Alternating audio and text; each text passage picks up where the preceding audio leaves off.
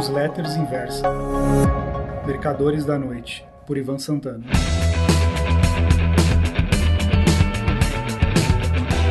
Nos três últimos dias úteis da semana passada, quando a bolsa reverteu sua tendência e despencou ladeira abaixo, pouca gente ganhou dinheiro. E por ganhar, não estou me referindo apenas a vender no topo, na faixa dos 100 mil pontos do Ibovespa, e aplicar os recursos em renda fixa, enquanto o preço da maioria das ações se esfarinhava. São pouquíssimos os investidores brasileiros, tanto amadores como profissionais, que sabem trabalhar vendidos a descoberto.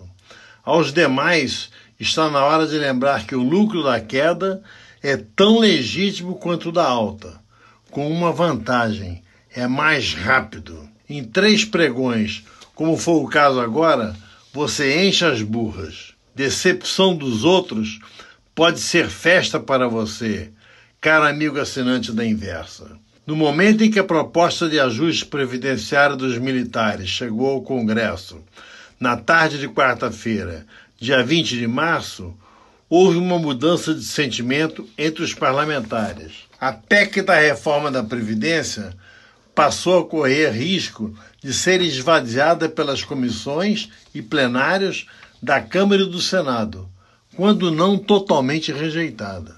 O capitão Jair Bolsonaro continua sendo sempre o que foi em seus sete mandatos de deputado, despachante dos militares, policiais, bombeiros e agentes penitenciários. Pois bem, a ridícula proposta de colaboração das Forças Armadas e a redução do déficit do Tesouro somaram-se dois episódios, não menos impactantes para a derrocada da Bolsa.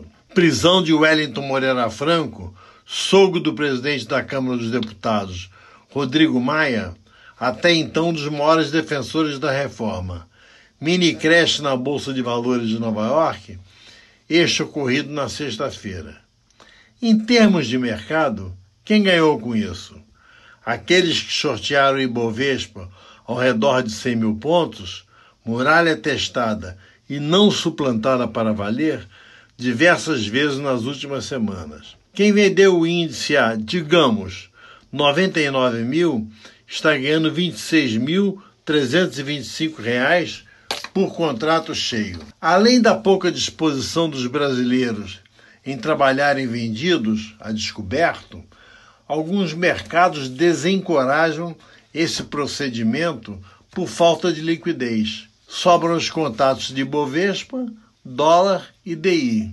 Outra maneira de se ganhar na baixa é comprando puts dos dois primeiros, só que não há parceiros para casar as operações. Nesta minha coluna, andei recomendando, no ano passado, a compra de puts e calls do Ibovespa e do dólar futuro mas recebi reclamações de diversos leitores informando que não conseguiram efetuar as operações. Mercado sem liquidez é melhor esquecer.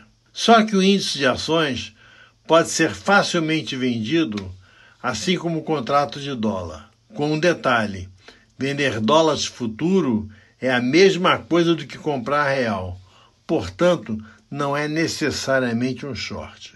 Nos Estados Unidos, é muito comum se trabalhar vendido. Alguns episódios são marcantes.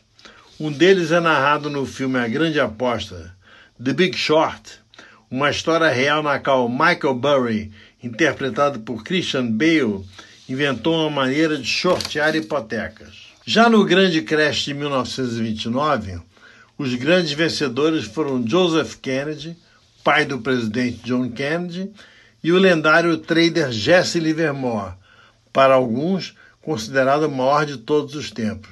Ganharam fortuna shorteando o mercado nos dias que precederam o pânico da Black Tuesday. Eu, Ivan Santana, também dei bons beliscos vendidos. Em janeiro de 1991, por exemplo, nos dias que antecederam o ataque da coalizão liderada pelos Estados Unidos na Primeira Guerra do Golfo, Operação Tempestade no Deserto, vendia descoberto alguns contratos de petróleo na NYMEX, em Nova York.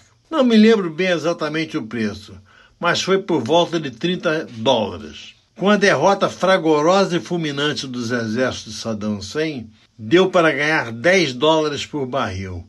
Isso num espaço de dois ou três dias. Conheço um trader de São Paulo que praticamente só trabalha vendido. Já falei sobre ele em uma das minhas crônicas. Sua estratégia é vender calls e puts. Resumindo, vende o tempo, time value. Ganha quase sempre, mas de vez em quando leva uma fubecada quando um ativo dispara, surpreendendo o short. Uma ocasião fantástica para se vender dólar futuro foi quando, em 1 de setembro de 1994, o então ministro da Fazenda do governo Itamar Franco, embaixador Rubens Recupero, falou mais do que devia num estúdio de televisão. Nessa oportunidade, conversando com o jornalista da Globo, Carlos Monforte, por sinal seu cunhado, Recupero disse textualmente: Eu não tenho escrúpulos. O que é bom a gente fatura, o que é ruim a gente esconde. Como antenas parabólicas reproduziram a conversa por todo o país, o ministro não teve outra alternativa a não ser pedir demissão. Só que Tamar Franco agiu rápido, convidando o então governador do Ceará, Ciro Gomes, sim, esse mesmo Ciro Gomes, para a Fazenda. Na manhã seguinte, o dólar subiu muito coincidente. O real era uma moeda frágil, tinha exatos dois meses de existência. Esse short eu peguei em cheio.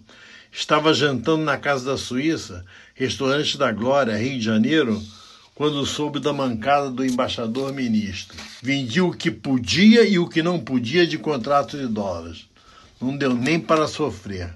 O mercado ficou lá em cima por menos de meia hora e depois caiu. Repetindo o que disse, nós, brasileiros, precisamos aprender a trabalhar vendidos. Nas lágrimas dos outros, também dá para se ganhar dinheiro. Estão faltando ursos no Brasil. Isso deixa o mercado capenga.